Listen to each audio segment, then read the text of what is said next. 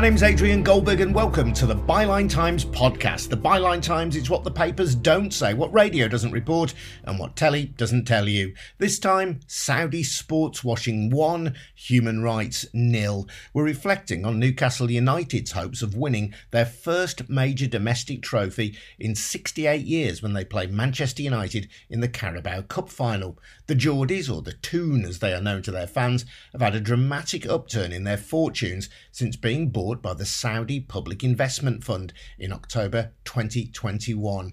The takeover was controversial because the chair of the PIF is Saudi's de facto ruler, Crown Prince Mohammed bin Salman, MBS but the Premier League accepted legally binding assurances that the state would not control the club.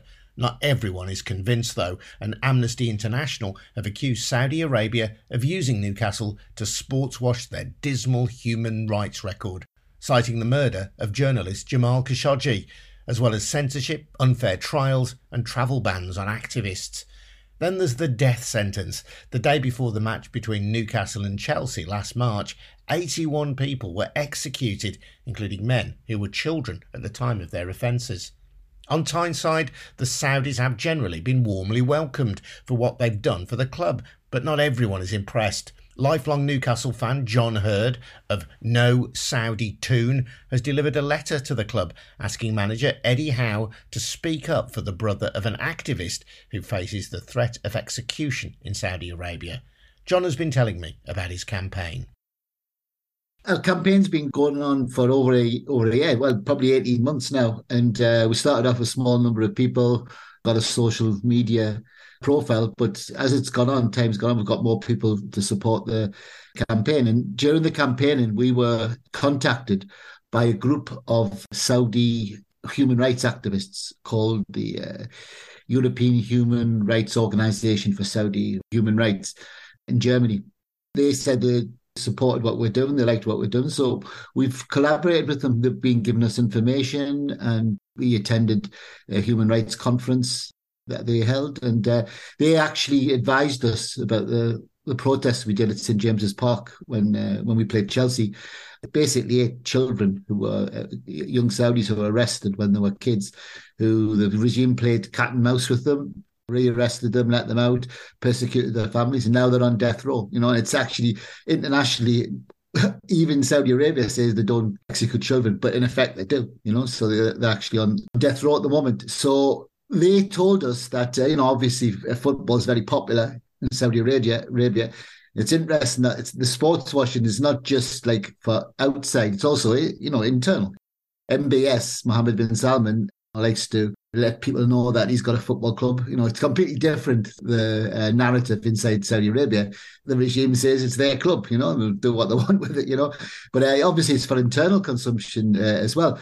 So the Human Rights Saudi Human Rights Organization told us that there was a young guy called uh, Hassan who's like escaped because his family escaped from Saudi Arabia. He's from the Shia minority and he from sort of eastern province. And he escaped because his brothers and you know his family were being persecuted and he knew that he was going to be arrested. So he was like traveling around. Anyway he got to was in Marrakesh and he was um, he was uh, arrested and even though there was a lot of pressure put on the Moroccan government not to do it including Amnesty and you know other human rights groups Reprieve as well tried to like uh, stop him being sent back to Saudi Arabia well he did he was sent back and anyway his brother Ahmed got in touch and wrote a letter. And the letter is really powerful, powerful letter. And he puts everything in context and on the table. Basically, what he says is, um, okay, you know, we we know you, Howe, and the players. We know that you don't support human rights abuses or my brother being executed. He says, but what are you going to do about it? What are you going to say? Because uh, you know, you can see from the letter that obviously the young Saudis follow football very closely. You know, I think that point is very, very powerful. He says, look, in the letter, he says, if you don't say something now, especially Newcastle going to be in the final, all eyes will be on Newcastle in you know the in the Carabao Cup final, the League Cup final. He says, now's the time to say something. he ends the letter by saying, if not now, then when? You know, and uh, we thought, okay, we should deliver it to Eddie Howe. I don't think that Eddie Howe would sort of disagree with anything in the letter, you know, but the proof for the pudding is is he going to say something? You know, why can't he say something? That's the point that we're getting across. What's wrong with people like Alan Shearer, who actually said there were concerns when the takeover went through? He said there were concerns on the BBC. Why can't they speak up for these uh, young guys who are on death row? It's a simple question. You know, we are a minority voice, we know, but still optimistic that the majority of Newcastle fans are against the human rights abuses that the 80% owners of the club are carrying out in Saudi Arabia. Okay, that's a given. Well, what are we going to do about it? Are we going to say something? Are we going to use our position? One of the things that we've taken up with uh, fans groups and also the fanzines, you know, they're on record as saying before the takeover, the NUST said when they were interviewed, they said that they would exist to be critical friend to the new owners. The group called Wor Flags, which is brilliant displays every match. One of the people who works with them actually said, if we felt that Saudi women were being persecuted, we would consider doing a display, a flag display with a Saudi woman in a Newcastle shirt. Okay, well, we come back to NUST and Wor Flags and say, well, Saudi women are being persecuted. You know, Salma al Shehab, Nora al Qahtani, 34, 45 years in prison for tweeting, which we do all the time, you know, and we, we take it for granted. But these women have been basically banged up for the rest of their lives in prison. It's terrible, terrible situation, just for very light criticism of the regime. Time's running out. You know, there's 61 executions pending. As a fan, you know, it's obviously we're pulled both ways. The team's in a final. They're playing Manchester United everybody will be looking at that. And the thing you pick up from other fans is, and I think it's legitimate what fans of other clubs are saying about this. What they're saying is, well, you know, if you win, is there any glory in winning with this money? You know, they've, you know, Newcastle have spent a lot of money, and the money comes from Saudi Arabia. You know, it comes from the, the dictatorship. I think the only way to avoid criticism if Newcastle win is if some key people say something before the cup final, make it clear that they don't agree with the, what the owners are doing in Saudi Arabia. A lot of uh, fans just are totally pessimistic about what they can do. They're actually saying, well, what difference does it make? Eddie saying something won't make any difference. The word we get from Ahmed, who wrote the letter on behalf of his brother, what we get from Saudi human rights activists is you have to speak up. He said, if someone like Howe spoke up, Alan Shearer, or even a player, or, or some of the celebrity supporters, but you know, ordinary fans as well, you know, Wor Flags did something at the, at the final. If they did something, that would get back to MBS. They hate criticism. That's the whole point of sports washing. The whole point is to not think about and to look the other way as regards the gross human rights violations they're doing in in, uh, in Saudi Arabia. Honestly, we haven't had a satisfactory answer from anyone around the fanzines and around the the, fa- the fans groups is why can't they say something? Say something now. What's the problem with saying something? And the argument has always been from the Saudi side that the public investment fund, the PIF, that owns yeah. Newcastle United, yeah. is separate from the yeah. government of Mohammed yeah. bin Salman, MBS. Yeah. Yeah. Well, do you think anyone really believes it anymore? You know, at the beginning, that was like a you know a big uh, argument that we had in a discussion. The Evening Chronicle, which is the Northeast main paper, has played a terrible role. They've actually highlighted when Saudi dignitaries attend. They say, "Oh, such and such is attend." There was a round of applause for such and such. And then you look at the names of these people. One of our guys in the campaign researched who the people. Some of these people are, you know, famous torturers. You know, they're absolutely terrible people who we shouldn't be applauding them when they come to, to the ground. You know, they're linked with the regime. For example, the chair of, of the 80% of the board of the owners is a governor of the PIF. He was handpicked by bin Salman. Perhaps people don't want to think about it, but you know, how do things run in a, in a dictatorship? The dictators run things, you know, and the lead dictator is, is, is MBS. It was set up, by the PIF was set up by royal decree. It's still controlled by the royal family. Interestingly, True Faith, the sort of main Newcastle uh, uh, fanzine, arguing with us at the beginning, oh, no, it's separate, blah, blah, blah. They published an article last week saying, you know, we're owned by the Saudi state. So there's like an acceptance now that it is the Saudi state. As we sort of predicted, you know, as time went on, people would just say, well, it, it is the it is the Saudi state. And obviously, this is not just a question for Newcastle. Now we've got, you know, Manchester United, rumours about uh, Liverpool. We're at a, a stage now where, where, basically you could you could get uh, Middle Eastern states having like a type of football arms race between themselves.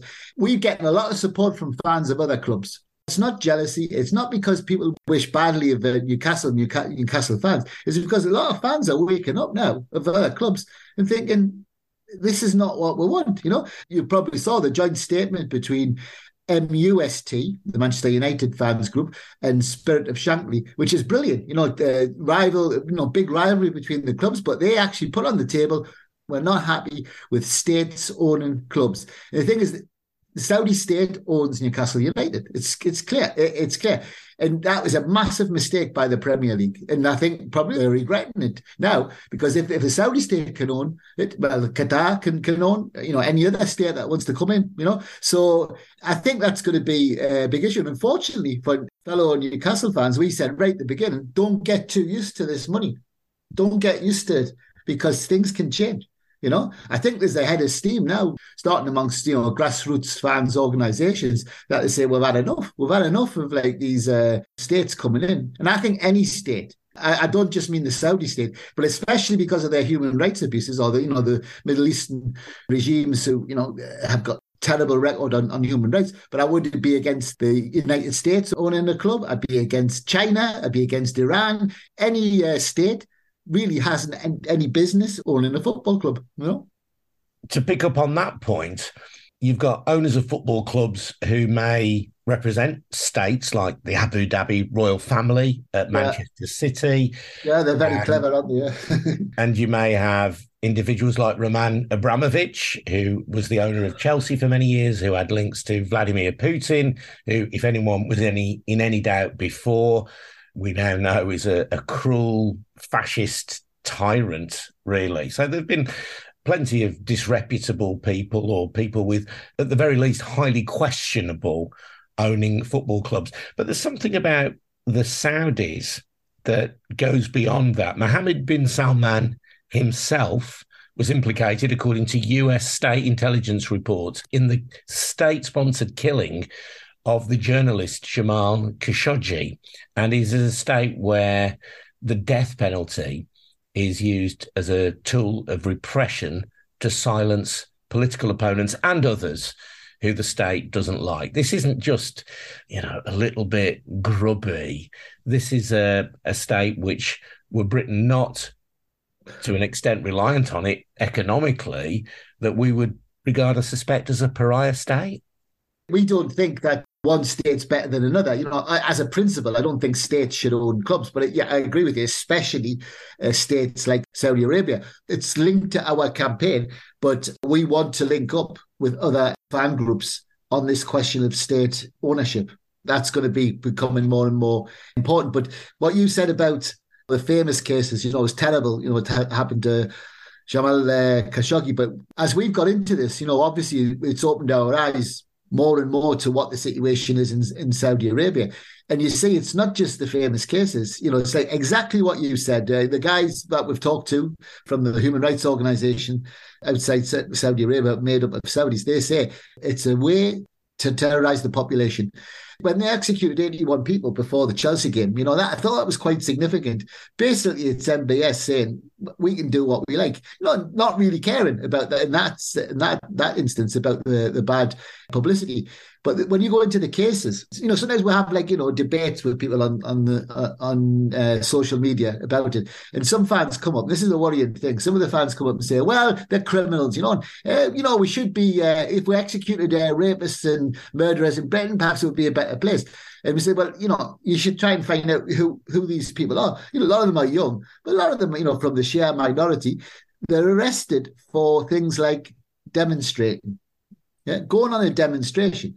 And then they're, they're labeled as terrorists. They're not terrorists. You know, we, we take for granted the rights which, you know, governments try to take away in, in uh, Britain and other European uh, states as well. But, you know, we take for granted the right we can go out on the street with a placard and and, um, and uh, protest or say things on, on Twitter. But these people are being uh, arrested and then put, you know, the, the, most of them are not for, the, not for capital crimes. That they're being executed. They haven't killed anyone. You know, they're, they're, they're, not like, they're not murderers. They're not, uh, you know, uh, rapists as the sort of propaganda machine uh, says. They're probably just, you know, human rights activists, ordinary people uh, uh, demonstrating. So, you know, that yeah, I agree totally with what you're saying. It's it's it's on another level. It's on another level. The uh, the uh, repression by the by the Saudi state, and the problem is it's associated with our club now. That's the that's the problem. And as we, you know, we sort of predicted it, but what they've managed to do is they've managed to get on board a, a layer of fans who will defend the the uh, the Saudi state, and that's unacceptable. The other thing is they've, they've um, basically they've neutralised the majority of fans, and it's from basically, uh, you know, our analysis of it would be it's because basically people who should know better, like the ones who run the fanzines and you know fans groups, but also like political representatives who've been very disappointing in the northeast. We know some of them are actually season ticket holders, and they are Labour MPs who, who said previously they're on the left and they've said nothing, absolutely nothing about it. And so you can see a lot of fans will say, well, why should we do anything? You know, if, if, if the people who should be saying things aren't saying anything, well, well, you know, so basically they've managed to normalize it. And in a very, very small way, you know, we're not exaggerating our influence, but in a very, very small way, we think that we have to keep going and we have to keep reminding. You know, this weekend, uh, if you've seen the reaction, but um, it's got publicity. You know, we've got like thousands, you know, like I think 50,000 people saw one of the tweets about the, uh, about the, um, about the letter to Eddie Howe. It's been, you know, it's been covered in you know a lot in a lot a lot of places. It's got people talking. And some of the some of the fanzines, uh, people around the fanzine said it's terrible to do it just before the, the Liverpool match. You shouldn't drag Eddie Howe into it. And there's other, other people are saying, well, you know, is that your red line? Your red line is that um, Eddie Howe's been asked a question which he's been legitimately asked a few times. You know, what one of the things that we you know we brought out in the in this little uh, this this weekend is Eddie Howe said uh, after the t- uh, when he when he when he became the the manager, and he was asked quite legitimately about about the Saudi situation. He said he didn't have enough knowledge. Okay, right, might have been true. Then he's he, again. He, he I said, look, I like to read the Times. I like to read the Guardian. Um, I'll uh, I'll read up on it. Okay, eighteen months later, two visits to Saudi Arabia. He's took the team twice. Does he not have the knowledge now? Has he not read up enough now to say something? All he needs to do is to say, I personally am against the uh, gross human rights um, abuses, and I support, uh, you know, the, uh, the, the the right for people for freedom of speech. I support the right for women to criticize the regime, women to fight for their rights. Why would that be such a bad thing? You know, because if we if he doesn't say anything, that means that the sports washing has won.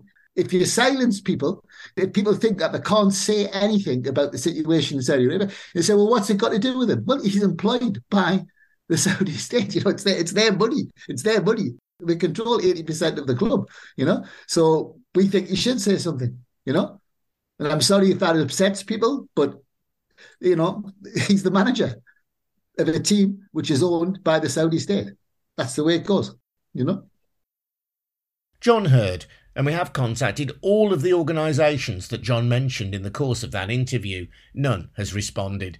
Newcastle United are far from unique, of course, in welcoming Saudi money. Football's world governing body, FIFA, recently announced that the World Club Cup will be played in the country later this year. Another regime with a dubious human rights record, Qatar, hosted the 2022 World Cup, of course, this, I suspect, is a story that will run and run. Thanks very much indeed for listening. My name is Adrian Goldberg, and if you do want to support our work on the Byline Times podcast, please think about taking out a subscription to the Byline Times, our wonderful monthly newspaper. You get details about how to subscribe at bylinetimes.com. That's at bylinetimes.com. We'll see you again very soon. Cheers now. Bye bye.